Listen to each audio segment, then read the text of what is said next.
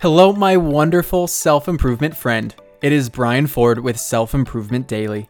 Take ownership of your personal development, one tip at a time. It's about time someone flipped this common expression on its head.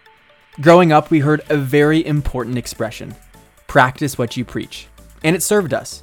It goes along with other lessons like the golden rule treat others the way you want to be treated, and always say please and thank you. But now that we're a bit older and we know how things work, let's start thinking about this simple quote in a different way. It's not that you must practice what you preach, it's that you should preach what you practice.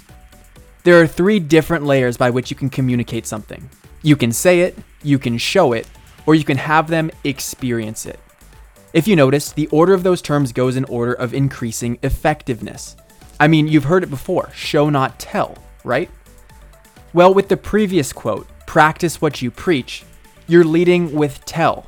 You're telling people what to do first, then holding yourself to that standard. A more effective way of communicating with other people would be to preach what you practice. Because what happens first is your commitment to demonstrating it by your own example. Then, when you talk about it, you have more authority and credibility on the topic because you're living proof of the thought rather than just a messenger of it. Here's another schoolyard quote that wraps this thought up nicely Lead by example. That's your way of showing, not telling. The best way to do something. So, what does this all mean?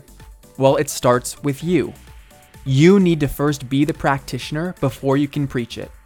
It's not just about practicing what you preach, but preaching what you practice. Thank you for listening, and I'll see you next time on Self Improvement Daily.